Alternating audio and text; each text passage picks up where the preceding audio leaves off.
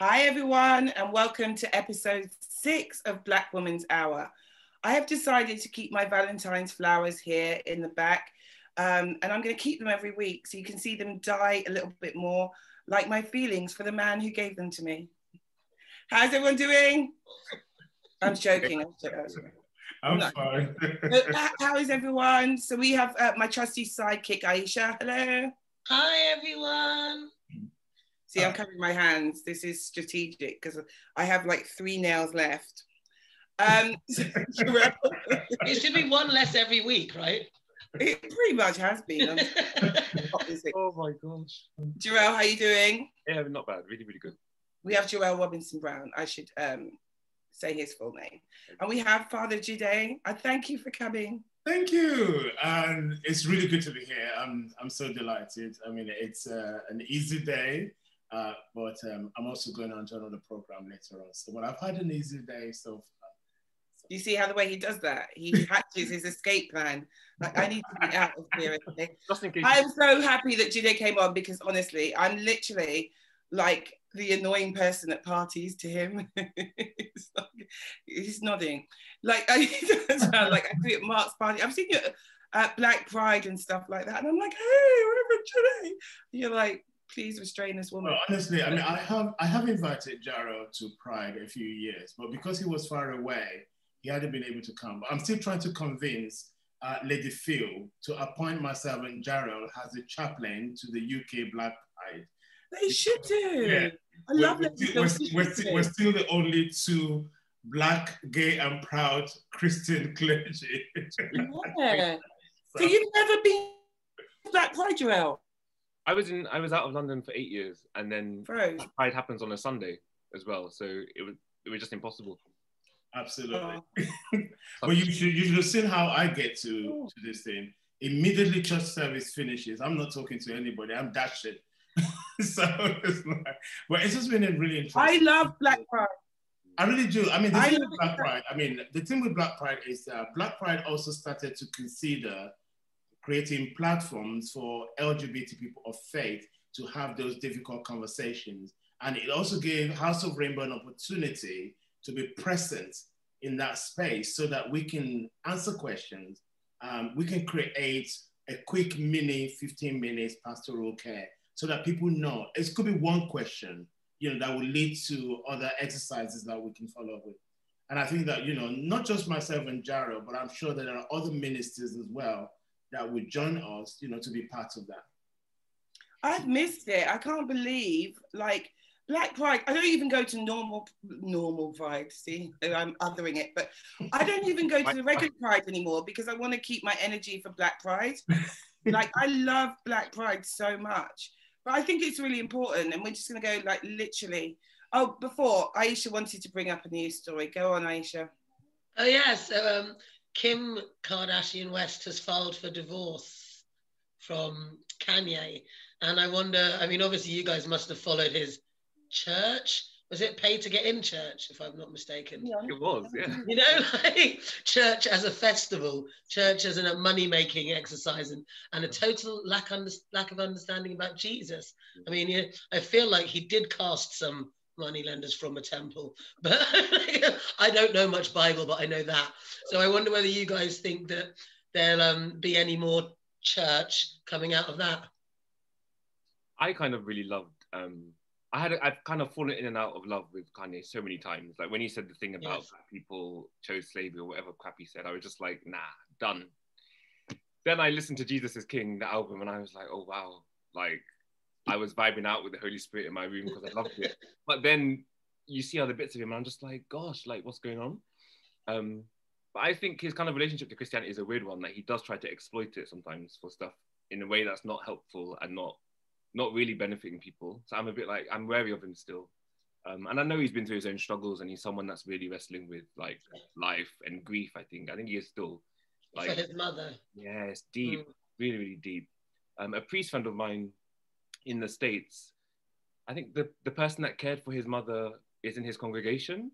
And he was saying to me that like people, this was like 5 years ago, underestimated completely how much that loss impacted him. That was massive. And how long grief can take. Definitely.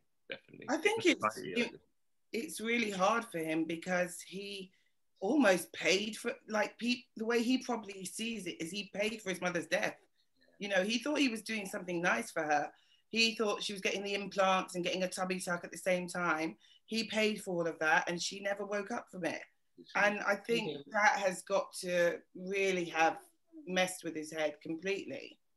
But I think his complicated relationship to Christianity is one that I know I certainly have. How do you guys put together being men of faith and Black people, right? Because Julia, especially, like, you are from the continent. Like, I will never forget the famous Desmond Tutu quote, like, white people came to Africa and taught us how to pray. So it's like something like we knelt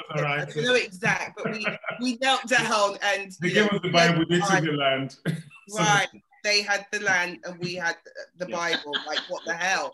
And I think it is such a thing of complication for so many teenagers laughing about it. Like, but how I think for me, I mean, there are two things before I actually come to the Desmond Tutu quote. I think with Kanye West and Kim Kardashian, for me, honestly, when things happen to celebrities, it seems to have been blown out of proportion. What they're going through is what ordinary people are going through. There are thousands of other divorces, you know, that's happening that's just as painful as this couple. But I think I do understand, you know, the whole image of the celebrity thing. They're all in the public eye, so every single detail is on screen. I mean, they put themselves on reality television, so, you know, this is part of that journey as well. So, you know, they can't even ask for privacy now because everything has been there, played out. To be quite honest, I wasn't even very connected with the whole church thing that they were doing. But obviously, I also listened to Jesus is King album, and I thought the lyrics were fine. You know, everything seemed so well. But nonetheless, I mean, the time that I started to have real problem with Kanye himself was his relationship with Trump, and also when he started, quote unquote, his own presidential campaign, and then he broke down. And there was a time where he was having this ridiculous argument, you know, whether or not Harriet Tubman should be on the money, you know, and I thought, no, come on, guy, you need to know your history, you know, as a Black person. You know, if your skin tone is not white, you need to know your history, otherwise people will tell you what is not your history.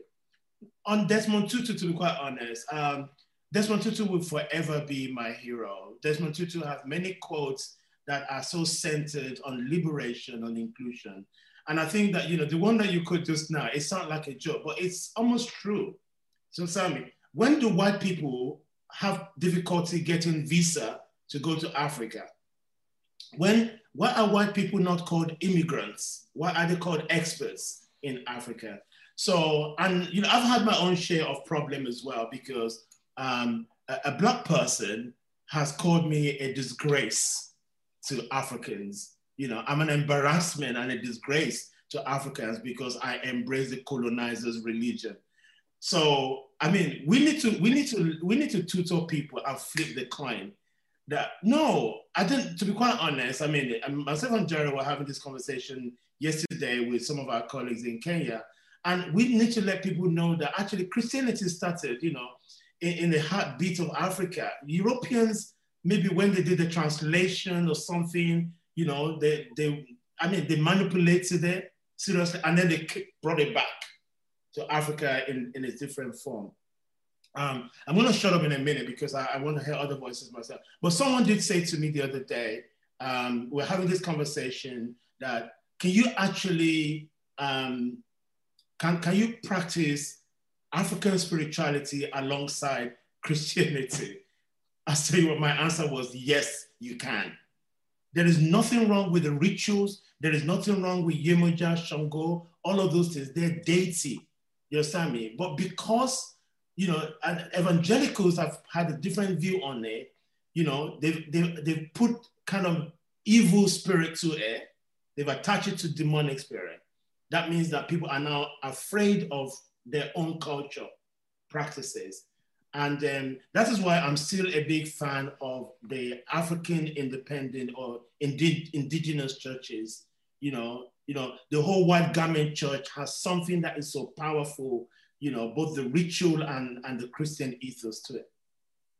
Okay, can I just take you back to something you've said? Because I got into a similar type of argument and I had somebody who said, like, Ethiopian Christians and stuff would find your attitude very offensive towards, because they went, we don't even realize what the history of Christianity is, because as far as a lot of Black people are concerned, that got introduced to us with slavery. It was like literally a way of control. So do either one of you two want to break down really, really quickly, just like to let people know where it started? So that's my like bag really, is the history of Christianity. That's what I'm really interested in, and it's what I write about a lot. And the reality is that this idea that, you know, white people brought us Christianity is a myth, because what they brought wasn't even Christianity. It was, I don't know, some other kind of, you know, distortion of the truth really. But the long and short story is that Christianity has been in Africa, particularly North Africa, for so long. And St. Mark is the person who brought it. So St. Mark went to Rome, he saw Peter die, and then he went to Egypt, to Alexandria, to write down his version of the gospel. So Mark's gospel was written in Alexandria. And then Mark dies and is martyred in AD 62. And that's when the start of Christianity really takes off in North Africa. And a lot of people, I think particularly Black people, we look at Ethiopia because the Christians there are darker. And we think that must be where we need to look if you want to see the kind of older Christianity. But the reality is we have to look at Egypt, because the Ethiopian church began in Egypt and saw Egypt as its kind of headquarters. And the Egyptians at that time were darker people than the people that are there now. But Coptic Christianity, it's that Christianity, African Christianity, that preserved the oldest texts of scripture, which are now in the British Museum in London. But they were found in Egypt, in Sinai. All of the original theologians and saints who contributed a lot to Christianity, so Augustine, Athanasius, Cyril, Origen, all the greatest scholars of Christianity were writing and living in North Africa. So Christianity is ours in a very kind of genuinely historical way. And I think actually none of that history is taught to us. We have to discover it, and it's still distorted. But from AD 62, that's like, you know, 600 years before it came to England. But you know, this is why Black history is very important. Mm. But we all know that, you know, the centuries of slavery has also robbed us of the promotion of Black history. I mean, just imagine if there was no slavery and, you know, we're able to continue the circle of education. And, you know, there are some amazing history, like Queen Amina, you know, of Zaria of Nigeria, you know, Queen Nginga of the former, the current Angola, you know, nation, and many others that many of us don't know, but all of those histories have been denied or robbed away from us. But I just want to say one thing in addition to what Jarel said. You know, I don't think that Christianity was monolithic, you know, even in its origin. There were still other religions that were practiced even in the time of Jesus Christ. You know, Jesus Christ didn't condemn all the religions, you know, he is promoting the religion of love and inclusion and justice. And that is what more important. And you can see some patterns today, even within Christianity itself. There are Christian denominations that believe that their brand of Christianity is the right one. So if you belong to XYZ church, no, you have to come to ABC church. So, I mean, this is some of the problem that we're having.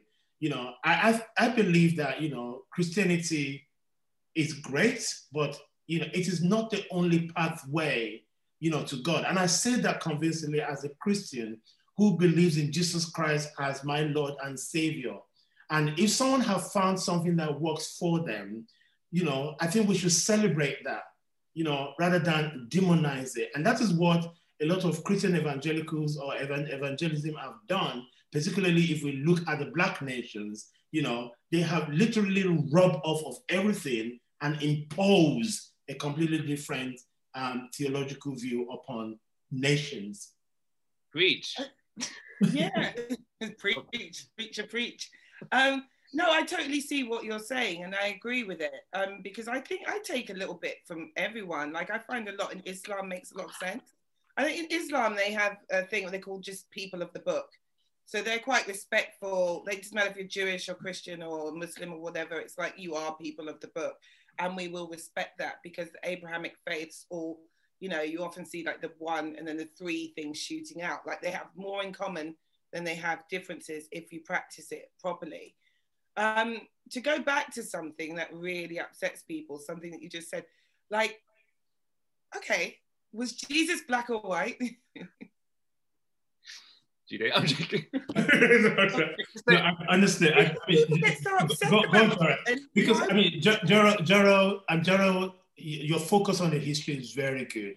So you go first, and of course, we can always come in with, you know, what we've been taught, what we now know, you know, all of those things. So I in my theology, call Jesus black because I think there's a very strong theological argument to be made for why that makes sense. And it's to do with where Jesus placed himself in his life as an actual human being. But of course, he wasn't black in the sense that we are, right? But he wasn't white, definitely not white. And that's just a kind of crazy thing that seems to have stuck in people's minds. And it's a huge problem. You know, Jesus was Middle Eastern. So I imagine he looks like most of the people in Palestine and Israel today. But that's like, you know, olive brown, definitely not white. He wouldn't have looked Scandinavian like he does in most churches in London or around the world. And the funny thing is, when you look back at history and look at the earliest depictions of Jesus, that proves how the earliest Christians imagined him and remembered him. But you know, in the kind of life that Jesus lived in and the kind of way in which he dies and lives a very black life. If we look at the world that we inhabit today and the kind of lives that we live. You know, Jesus was poor, he was homeless, he had an unjust trial, he was put to death by the state, by the empire, and there was no justice, you know, right? And his closest friends and his disciples were outcasts, marginalized people, the very people the church is turning its back on today in so many places, the people that are beyond the church walls. So Jesus is black in that sense that we would rub shoulders with him if he was walking the earth today, because he would be in the spaces that we inhabit and would be alongside us. He's white for people that need him to be white, but not in reality. Go on. Are you going to say, oh, Jesus is politically black? Absolutely, yeah. Well, I think it, like you said something there, you said it's how they remember him or how, do you think they remember him like that? Or do you think that was a deliberate choice to make him an Aryan, blonde, blue-eyed, Hitler fantasy type of person? Well, it is. I think all art is a deliberate choice. It's not by chance. And I think it's, you know, there's something about the fact that when you look at black artists, so, you know, if I look at the art in Ethiopia or in Egypt, for example, that's created by those people, Jesus doesn't look Scandinavian because all of us kind of want to create God in our own image. And therefore, the white depictions of Jesus are about white people wanting God to be white. But art is really powerful and it says a lot about what people think should be associated with holiness and with the divine. And when we see, you know, particularly in Christianity, the language of, you know, the light being holy and, you know, darkness being a symbol of evil, that also says something about how we see the world and how we understand people. You know, this idea that darkness is somehow bad is a really weird thing. Yeah. Can I ask you both? Like, oh, sorry, Aisha, did you want to say something? Sorry. I was just going to ask whether you think that so long ago, those kind of associations were based on just, well, evolution and the fact that it's scary in the nighttime when it's dark and it's beautiful in the sun when it's sunlight, but then people ascribed things to them that they needed to ascribe to them in order to make themselves, to elevate themselves or to denigrate somebody else. You know what's scary? Because I thought that, but actually even in, when you look back in history, even in, I would say as late as the 4th century, there was already anti-blackness. And actually anti-blackness within black writers. So someone like Origen, for example, who was born in Alexandria, is an Egyptian and is black and writes about prayer, one of the earliest theologians really, also writes about blackness in a negative way. And often the Ethiopians are like the scapegoats for everything that's evil and wicked. So even then, even though we're not talking about race, we're really talking about ethnicity, there is anti-blackness in the early church, and it's really interesting to try and work out where that's coming from. You said that was false. Yeah, there's no doubts about that, and I think that the influence on the image of Jesus is definitely art. You know, I mean, that popular blonde hair, blue eyes picture, I think it caught the wave around the world. Even my late mother had a big picture of blonde hair, blue eyes, and you can't tell her otherwise. So that was, but I strongly believe that nighttime is not scary. I think we have to think about the things that made it scary, okay? You know, the majority of the world population are sleeping because it is naturally nighttime. And of course, those who want to rob your house will go out in that time. You know, all of those things were happening. So it was associated with nighttime is bad. It's really, really bad. But I think that when the example that Jarel gave about the dichotomy between black and white also tells us something. And if you look at history as well, you know, even in Nigeria, if you're a light-skinned person in Nigeria, in the eastern part of Nigeria, you're actually more favored. Let's take it to South Africa, where the color of your skin will be speaking about your privileges. So the more lighter skin you are to the white person, the more privileged you are. So if you look at, you know, South African apartheid, for example, you know, lighter-skinned people, quote unquote, they call themselves colored. Well, they're all black as far as I'm concerned, you know, they call themselves colored, you understand me, had more privileges even under the apartheid regime. And if you go even to the Caribbean, because I did visit Antigua, light-skinned people in some parts of the Caribbean are favored into administrative office job.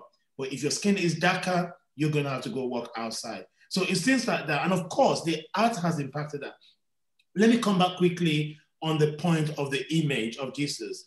I did some studies in South Africa at the College of Transfiguration. In the chapel, they had a statue of Mary and the mother of Jesus, Mary and Jesus. It was a black African woman, seriously. So, I mean, black South Africans actually favor, you know, images of Afro hair and, you know, Big Mama as the mother of Jesus.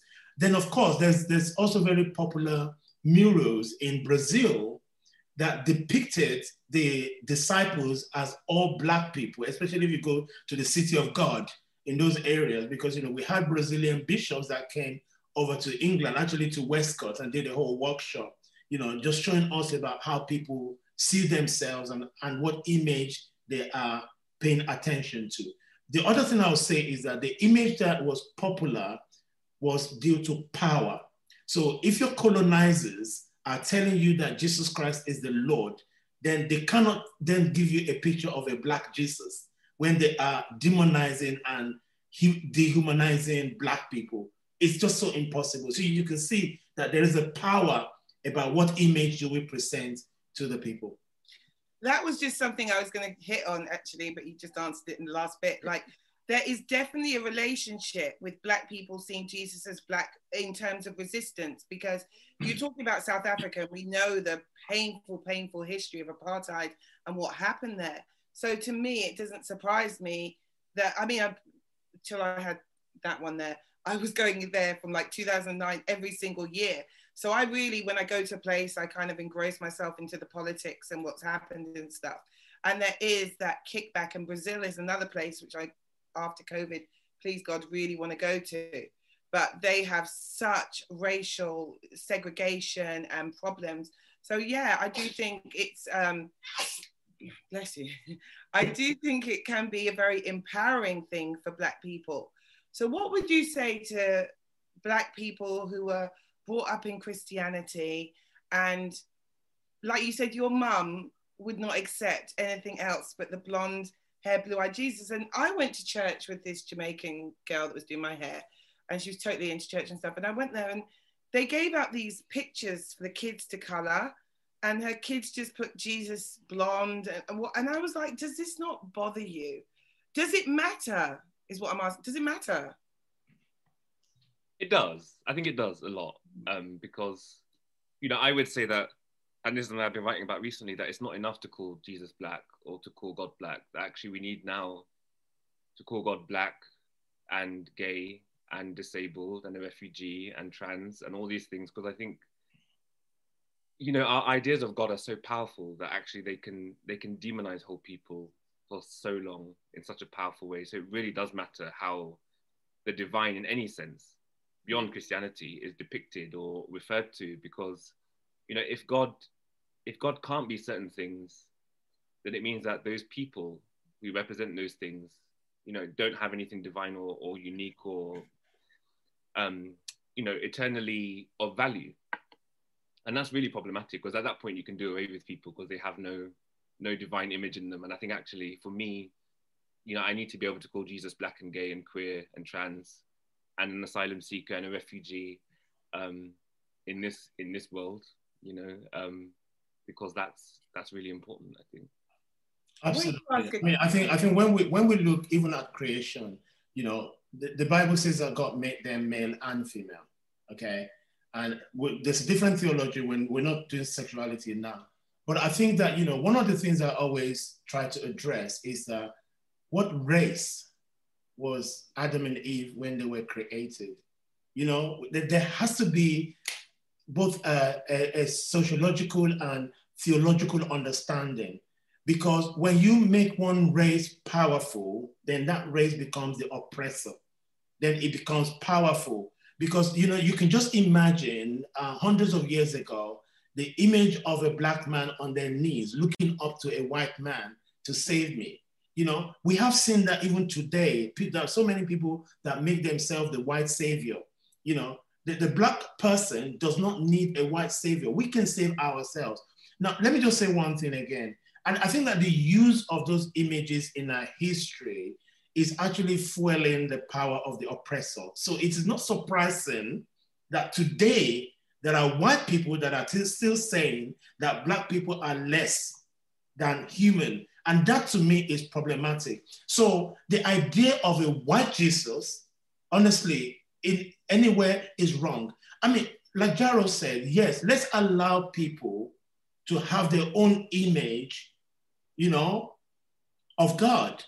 Because if we are created in the image of God, then my picture could be sitting in somebody's front room and saying, that is God, that is Jesus.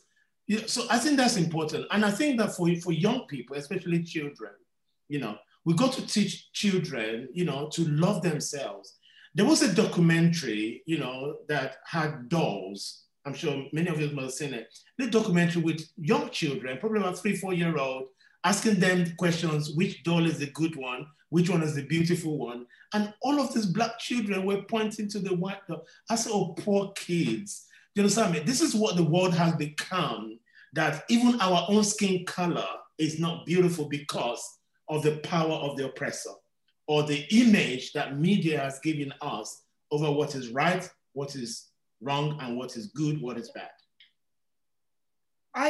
Okay, this is really interesting. Can I just ask you both, I just realized I don't know what the word is. I was gonna say, where do you both practice? But that's a lawyer thing, isn't it?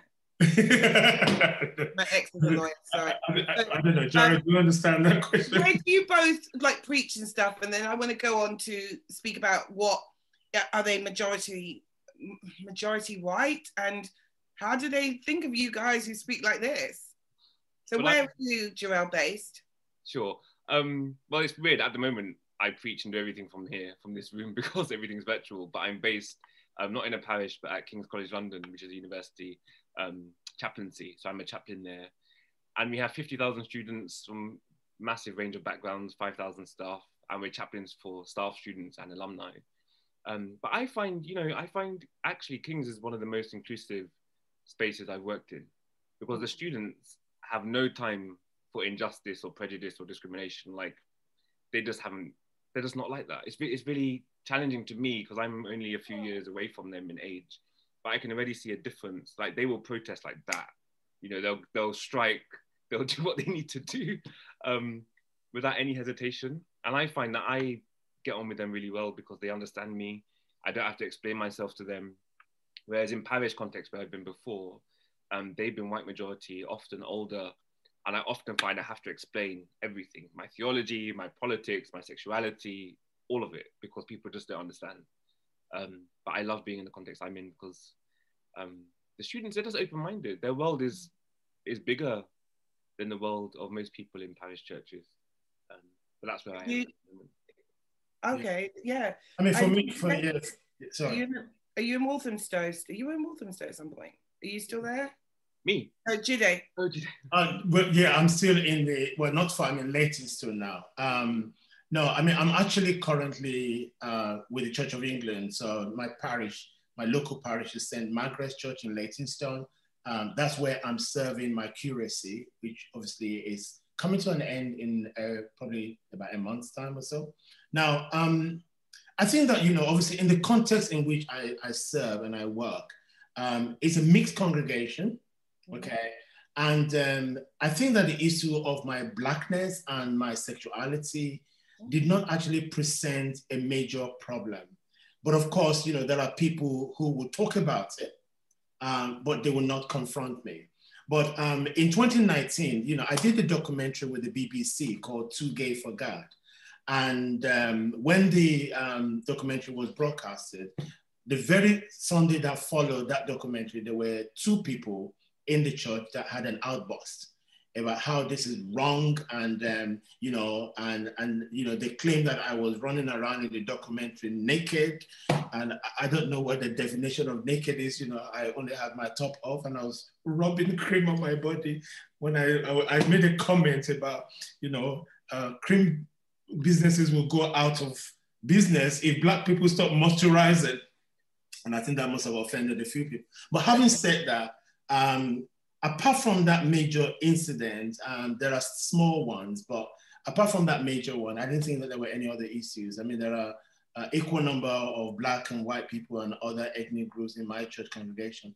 But having said that, I also have the great privilege and honor to have been the founder of House of Rainbow, a community that is exclusively welcoming to marginalized people, especially Black, African, Caribbean, LGBT people of faith and none. We're very open. I mean, before the lockdown, we provide safe spaces, you know, so that people can come together to worship, to pray. We have a circle of faith. We have a lot of coming together, you know, and even questioning scriptures.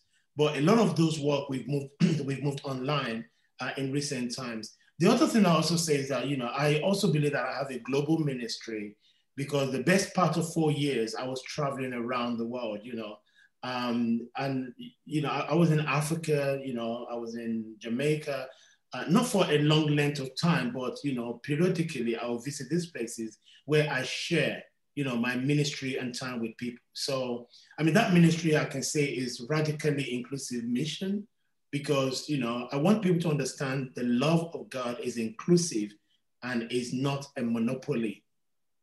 It's inclusive for all people. So, but I really don't know. I mean, I'm very hopeful about the future, because the conversation has changed, especially since last year. And also, you know, I'm very encouraged by the ministry of Father Jarel as well, because, you know, I think visibility and speaking out is very, very key in these days. Otherwise, people wouldn't even know that we're in the room if we don't speak up. Absolutely. I want to just a couple of points. First of all, I've seen you live. Your skin is banging, like it's glowing. You have such amazing skin. It's great. So whatever they had to say. And I did see Too Gay for God, because like a good stalker, I watch everything that you do. And we will bring this in now, like the sexuality element of it, because we are celebrating on this show LGBT History Month. Although in America, it's Black History Month, so you guys have got it all going on at the moment. We're celebrating across the whole world. So in terms of Christianity and your congregations and people that you speak to, okay, I'll do the first part of the question. When you come up against prejudice in a Christian world, are people more offended by the blackness or the gayness? Which one do you have more difficulty explaining, or do you come up to have most resistance against? Do you know what I mean? I would say for me, it's my blackness, but it's the political side of it. It's my political blackness that people have a problem with more, but probably because I'm more vocal about that than I am about being gay. So, and I think a lot of church people, regardless of race, actually struggle with Christians who are too political, because there's something about Christianity apparently which is meant to make us, you know, silent, nice, kind, quiet people who just let the world, you know, burn and don't say anything about what's happening. I think people struggle with that more. And I find the gay thing can become more of an issue in some spaces, but generally it is the political thing, I think. Aisha, you were going to say? I was just going to ask, do you think that's whether that's because people have become more accepting of gay life recently, but obviously we only see sort of very much white gay stories, but they can at least, that's at least, I'm not a homophobe, therefore I'm not going to have a problem with this, but they're definitely not examining their racism in any terms, so that they do have a problem with openly, you see? So maybe because you're being openly politically black, which I can't do anything but wholeheartedly agree with, by the way, but yeah, I wonder whether they have more of a problem with that because it caused them to actually question their own behavior, whereas homophobia, they feel like they've sorted that. Definitely. I think the church now, you know, since last year, with the murder of George Floyd, is trying to be a lot more aware about racial discrimination because it knows that people are conscious of it in a different way, whereas the church is still really complacently homophobic because people will still make an argument for that from scripture, whereas people won't now so publicly use scripture to say that slavery is okay or that black people are not really human. But that's, you know, the church is only doing that because it's popular to do now. Mm. You know, it's still very homophobic, and I think that would take a while to change. Jide? I think that the church can also still be very racist because there are certain opportunities that are not given. I mean, I think that even Black Lives Matter last year was great around the world.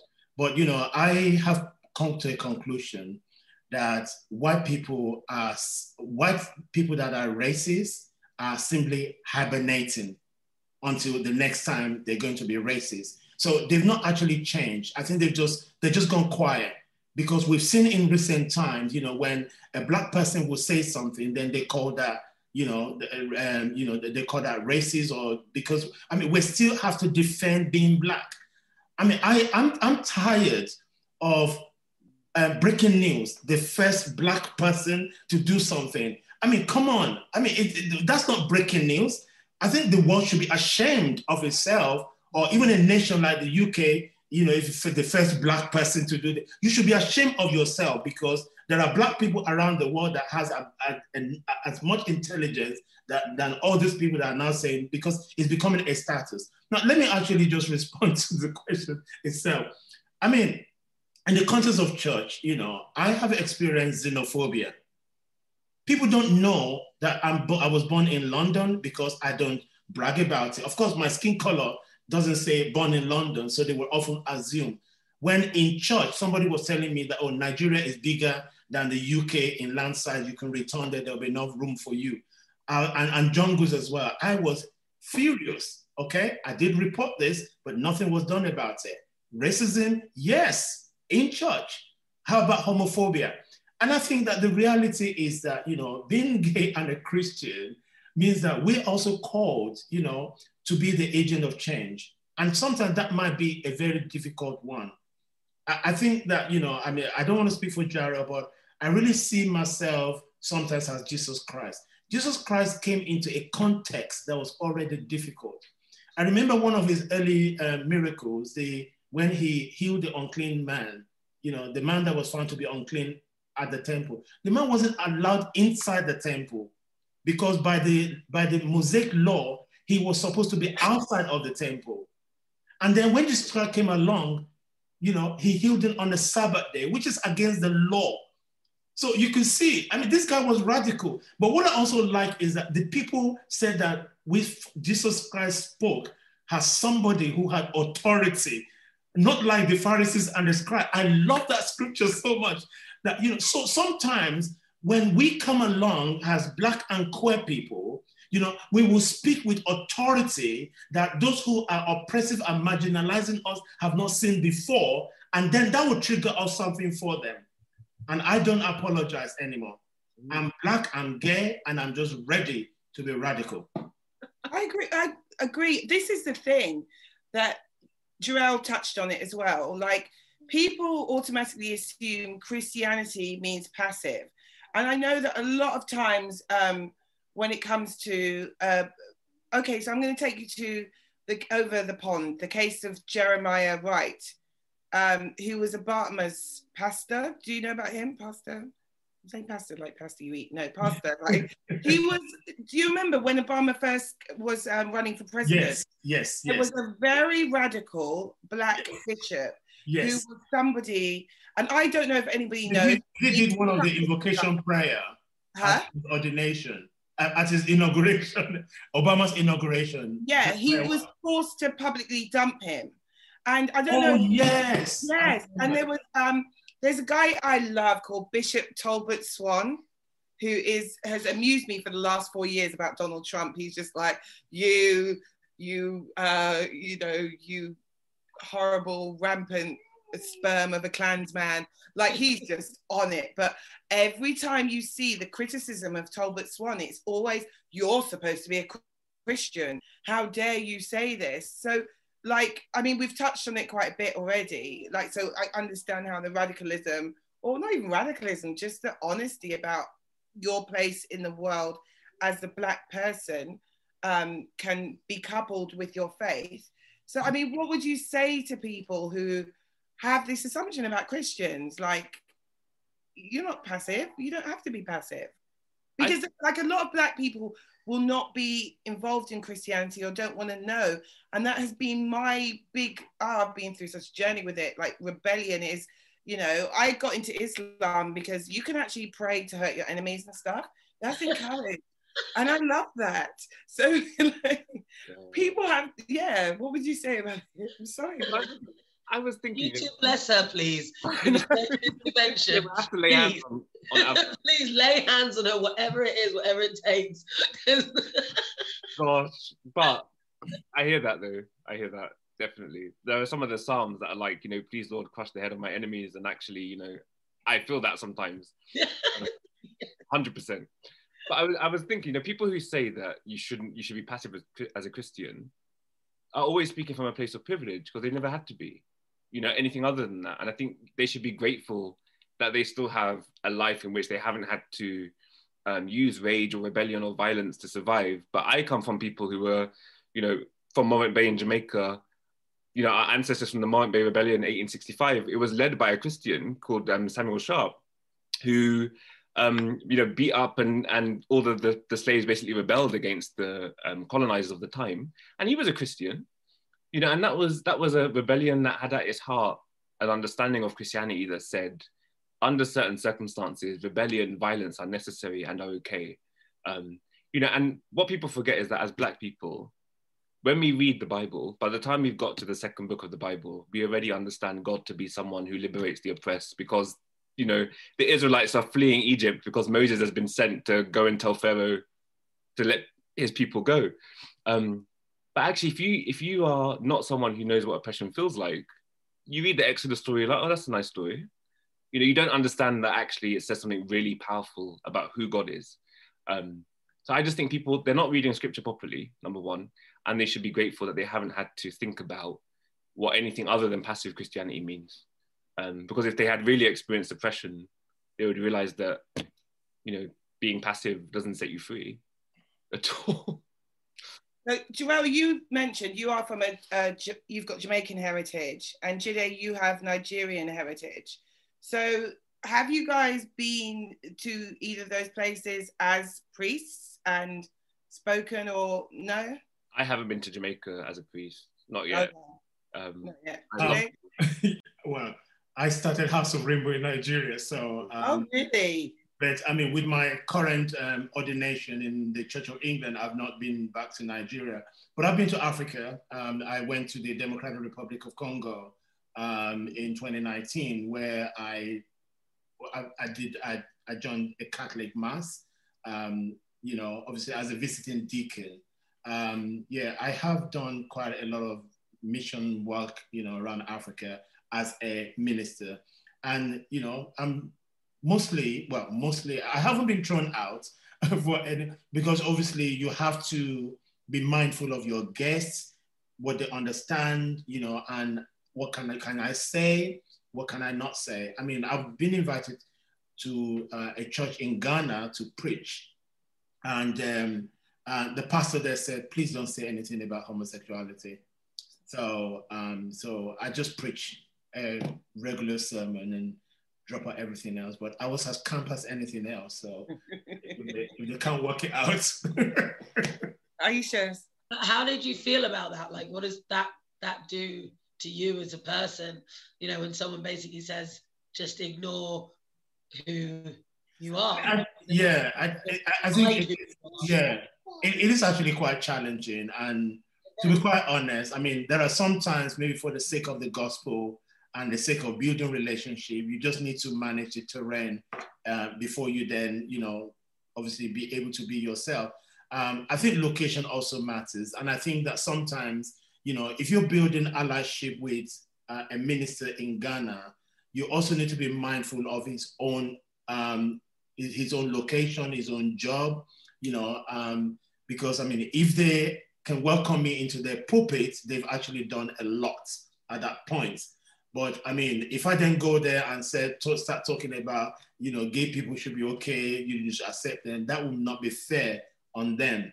So it has to be strategic, to be quite honest. And, you know, again, we also need to apply wisdom as well. I mean, people are seriously not stupid. You know, there was a context, you know, that where, you know, someone accused me.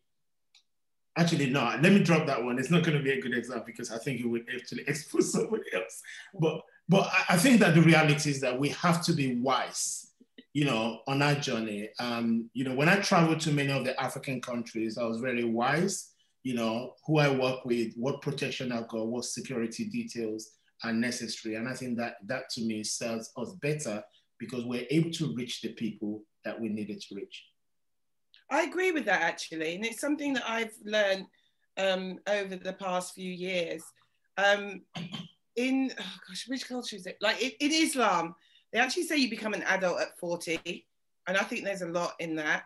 There really is a lot in that, and I agree because it just gets to a point where it might seem like a cowardly thing to say or do, but sometimes it's just not worth the energy, you know.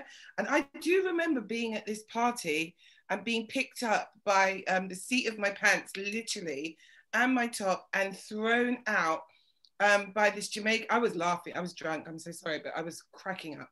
But he was just like, get out of here and stop preaching chichiology. And I have that on my Facebook profile. I have chichiology, right, so anyone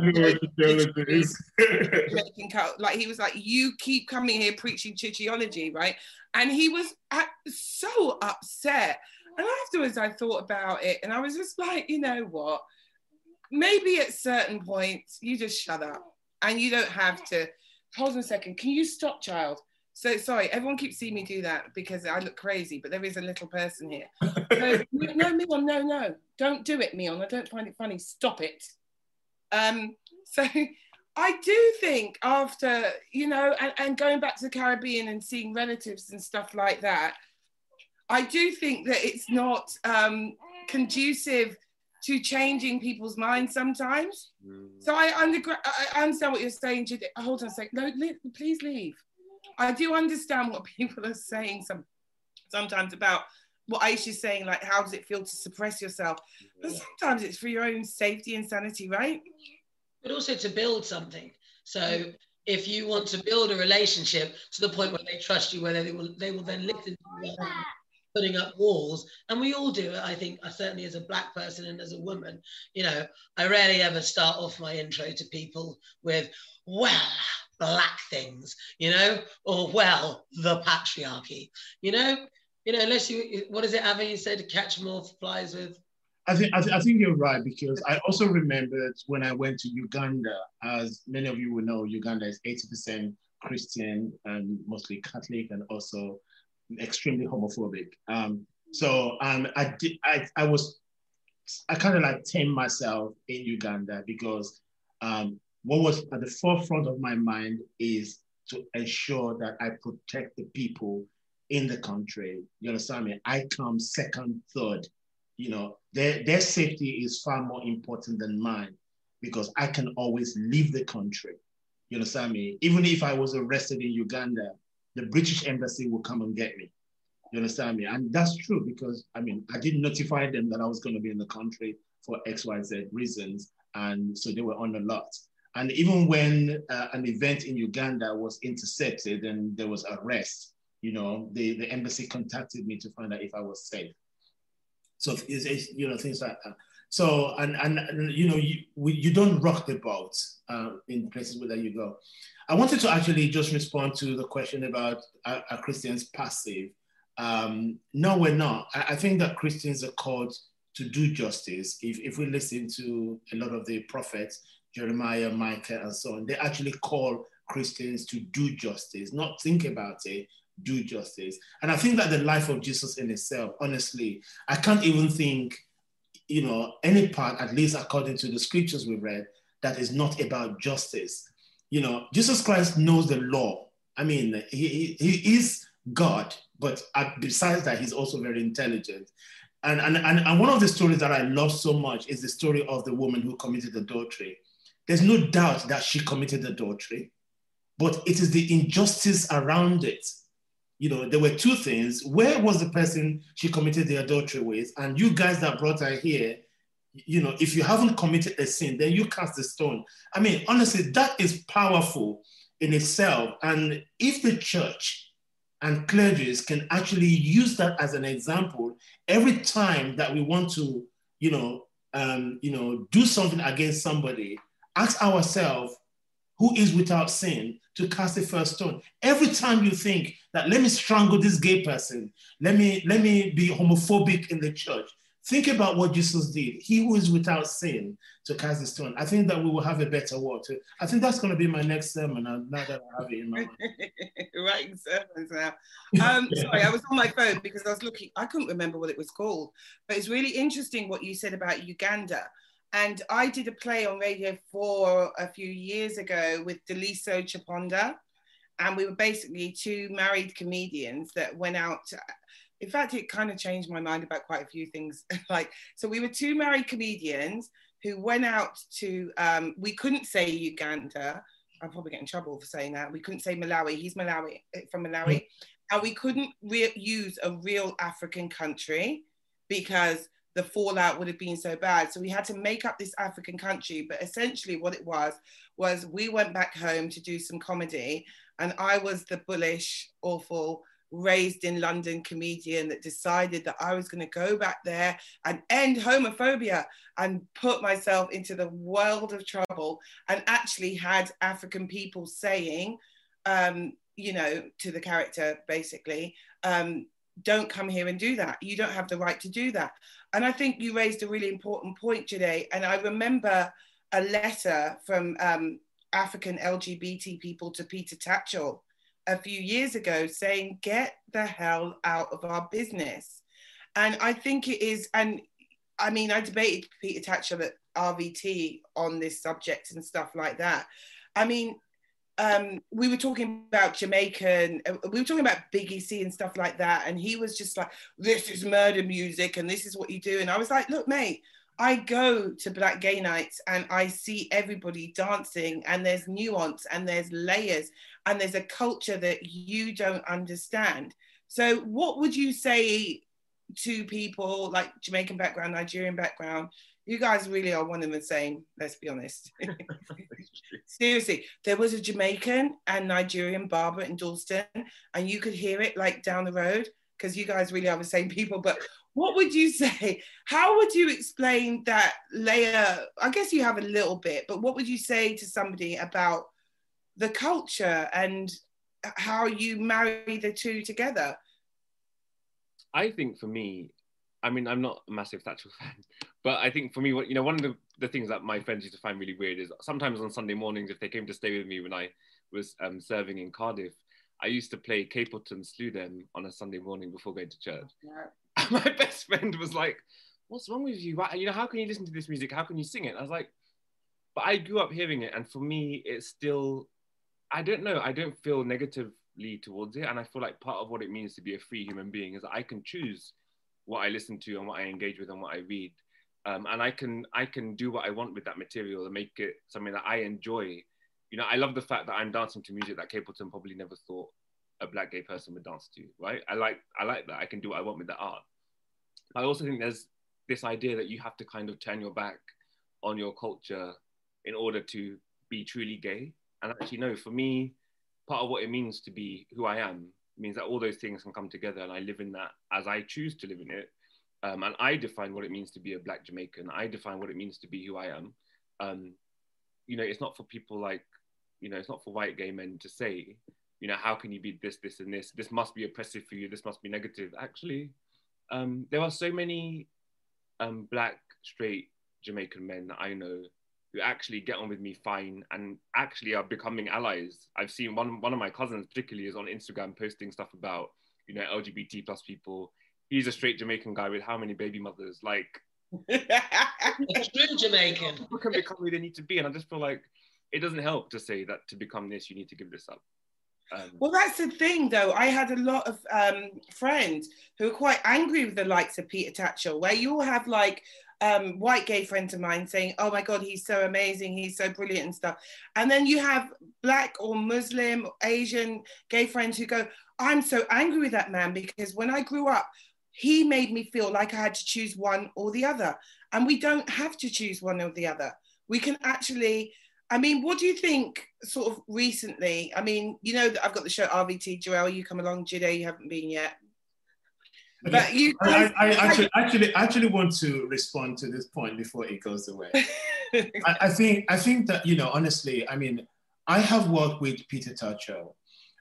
Peter Tatchell's heart is in a good place. I believe Peter Tatchell is someone that grows, and Peter Tatchell immediately accepts he's made a mistake and he would do everything to correct that mistake. It wasn't only just on the modern music campaign alone, also the anti-gay laws in Nigeria.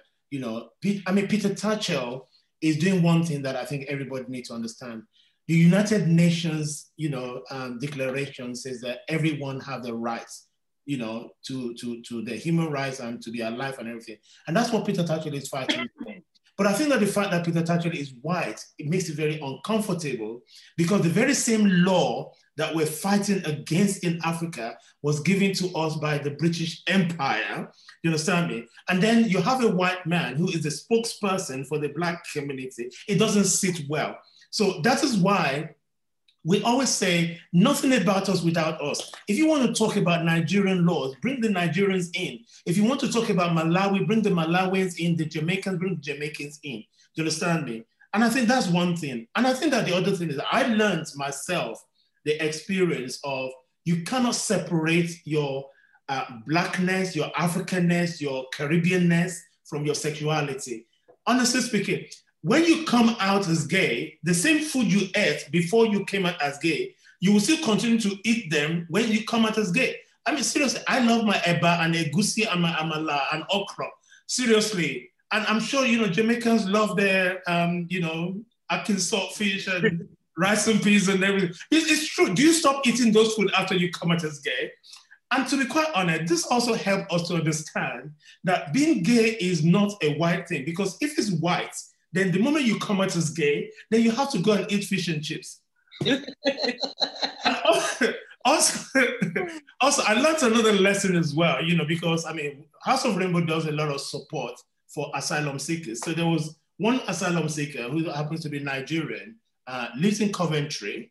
And, you know, Coventry obviously doesn't have a large black community, let alone Nigerian community. So he was very much part of the Nigerian community. So, and the church as well. So when he came to London and then asked for our support, I actually asked him, have you asked the community in Coventry? And he said, no. I said, well, then maybe you should ask them. He goes, Jide. And so I said, then, so why are you part of that community? He said, Jide, they eat my food, they wear my clothes, they play my music. I can't separate myself from them. But there is one thing that I know that you understand far better than them, is the support that you can give me as a black Nigerian gay man. And I remember that day up to today, because I always try to understand the persecution. You know, I think people have the right to be part of their communities, whether is homophobic or not. You know, what we're saying to everybody, navigate, you know, that area and make sure that you stay safe and alive. You know, I mean, I posted recently, I said to queer Nigerians, please do everything within your power to survive. You know, your sanity matters. And I didn't say to them, please come to England, because I don't want to get involved in any kind of people migration, because that's another headline altogether. But people everywhere need to do everything within their capability to be safe, to be sane. You know, the mental health matters. But if at the end of the day, you're able to leave your country to a place you can find those peace, all well and good. I just, oh, that's beautiful. Anyway, and I totally agree. And just to go back to something you touched on, because I think we need to make this clear to people. You had just said that, you know, so many people believe that being gay is a white thing. Like there's no, you know, but there's history, like there's historical evidence that there were LGBT people. Like someone said to me once, like, if you look at every African language, that pre-colonialism, there's a word for gay people. It was literally just something that was accepted. So what would you, I don't know, what would you want to say? Like some kind of word of encouragement to young Black queer kids, what would you say to them in terms of, I guess we've covered it a little bit, but you know what I mean, just as a soundbite. Something to make me feel okay. Lucille Clifton has a poem called Won't You Celebrate With Me, and it's my favourite, and she was a Black lesbian poet. And in it she says, you know, won't you celebrate with me that every day something has tried to kill me and has failed? And I think those of us who grow up being Black and queer and trying to work that stuff out, we know how difficult that is, right? We know that we come to some points in our lives where we're like, can I actually survive this? Can I live in a world that doesn't want me to breathe? Like, is it possible to be me and survive? And I just think that poem encapsulates for me what I think people like Jide and I are able to show, which is that, you know, every day there'll be a challenge, but it will fail. And it's just about being hopeful, putting one foot in front of the other. And I think creating that sense of chosen family. We speak about chosen family a lot in the queer community. And I have that. Like some of my closest friends are not people that I was friends with back in primary school or high school, but they're chosen family, and they're people who mean as much to me now as my own actual blood siblings and blood relatives. And I think you need to choose, you know, your good people and have those people close and let those people support you. And that's really, I think, really important to be able to survive and to live. I think that survival thing that you brought up is really interesting, because like if you see like Black civil rights movements and whatever, there's Black queer people right in there at the beginning, and we're like, we owe our lives to these people. And I just want to when I see homophobic Black people going, you don't get it, like it really gets under my skin. Like, you know, Black Lives Matter. Like, you know, I mean, even long before the civil rights, I mean, the King Onwanga of the current Ugandan country, he died in 1903. You know, it was said that he was openly gay. He had relationship with men and women, of course. So there's also the Queen Unzinga, you know, of the Kingdom of Undogo, which is the current Angola. And of course, Angola has been in the news, you know, last year and this year, because they have completely decriminalized homosexuality in that country, because they had a queen who was a bisexual woman.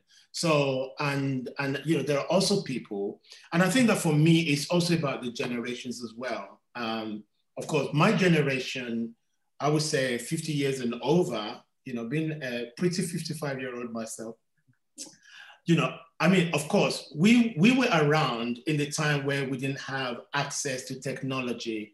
So, and obviously, and I'm always grateful to Jarel, honestly, because I've said this to you many times, that, you know, you giving me my life back for when I was 29 years old, because I was very much in the closet at 29. So you're giving me my life back. And I think that will continue. A lot of young LGBT people will not know what it's like to live in a closet. They will not understand the fear of being LGBT. You understand me? And you can also begin to look at, you know, we're talking now, of course, I'm mindful of my privilege. I'm in England. Now imagine a 55-year-old gay man in Nigeria or Uganda, you know, the horror of their life right now. Even a 29-year-old in those countries as well will be having a lot of challenges as well. You know, I get a lot of calls from Nigeria, from Africa to say, look, Jide, they're about to force me to marry a woman, what should I do? Those are painful questions to ask. You know, aside from run, what else can I tell them? So I think that one thing that I would say in my own closing is that to LGBT people, or even to my younger self, you're always right. And you always try to look for those people like you. You need that visibility. You need somebody like you. And, you know, let me just say one more thing as well quickly. I remember when Justin Fashanu came out as gay. Oh, so sad. It was very sad. Listen, I was already in a relationship with a woman. I was terrified. Honestly, when he came out as gay, I was terrified, right? Because I saw Justin Fashanu as Jide Macaulay. I mean, he just turned 60 years old. He's 5 years older than me. We could have been boyfriends because he's so cute anyway. Listen, that's another story. Oh, bless him. You know, honestly, let me come back to reality quickly. No, honestly, number one is that when he came out as gay, there were so many things that was parallel with me. British, Nigerian, Christian family, gay, of course, black. Whew, also Yoruba, same tribe. So you can imagine that, wow, I no longer thought I was alone. When he died, there was something that I lost something. I was mourning. And honestly, sometime in my life, in my future, I'm gonna have to create something, you know, to remember him, you know, because for me, honestly, it was sad that he had to die because of the time that he lived, the culture of oppression he lived under, you know. Anyway, I will pause. I was going to say that. I disagree. I agree. And whatever you want to do, I want to join you. I also lost a child to suicide as well. And I feel what was done to him was so embarrassing. It's one of the most shameful periods in this country's history. And they have a lot of them. But it was so painful and horrible to see. And, you know, I was reading, because it's like the anniversary of his death or something, or was it his birthday at the moment or something? I was reading earlier that no footballer's ever come out as gay again. None. Not one. I'm so disgusted. I'm going to leave it there. And Jarel, I mean, before we leave it there, I mean, part of my healing was the documentary his niece did, Alma. That documentary gave me some closure because it actually exposed the extent of the family, homophobia, and especially his brother. You understand me? I mean, how can you pay someone not to be who they are? It's like someone trying to pay me not to be black. I saw that documentary and I thought, I just felt for her like, you missed out. You had a gunkle and you didn't even get any joy out of it or anything because, and the way, I don't want to say anything about what I think of his brother. So, Aisha, what do you want to say? You missed out. I have four gunkles, and it is the best thing in the world. Like, if you can, if anyone that is gunkleless out there, get yourself some gunkles. Shout out, gunks. Mimi's godparents are all LGBT. Because I wanted that in her life. She's actually fallen asleep with this thing in her hand now. But I wanted that in her life because you don't know what your kids are going to be. And I wanted her to have someone to go to say, I feel this, I feel that. And then aside from that, I wanted her just to know this is completely normal. Do you know what I mean? I don't know, that Justin Fashanu thing made me feel so sad. I had to stop writing, because I write about him in my book, and I had to stop for 2.5 weeks because I just, it was so traumatic. And I was writing about his faith and trying to write against all of those people that said his Christianity was not genuine. I was saying, we should at least give him that, because it might have been. But I had to just stop. It was so dramatic. We have to close now. You guys have been amazing, and it's been a really good conversation. And Jarel, like Jide gave some advice, Jarel, anything you want to just leave young black queer kids, Christian kids, anything you want to say to them before we go? Just keep going. I think that's my life motto, and it's enough. Just keep going. All right, then. I'm going to stop the recording now. Thank you guys so much. This has been completely enlightening for me, and I hope the viewers find it exactly the same way. Thank you. So thank you for tuning into Black Woman's Hour once again. You guys just stay online quickly. We're just going to say a quick goodbye. Bye. All right. Bye, viewers. Bye.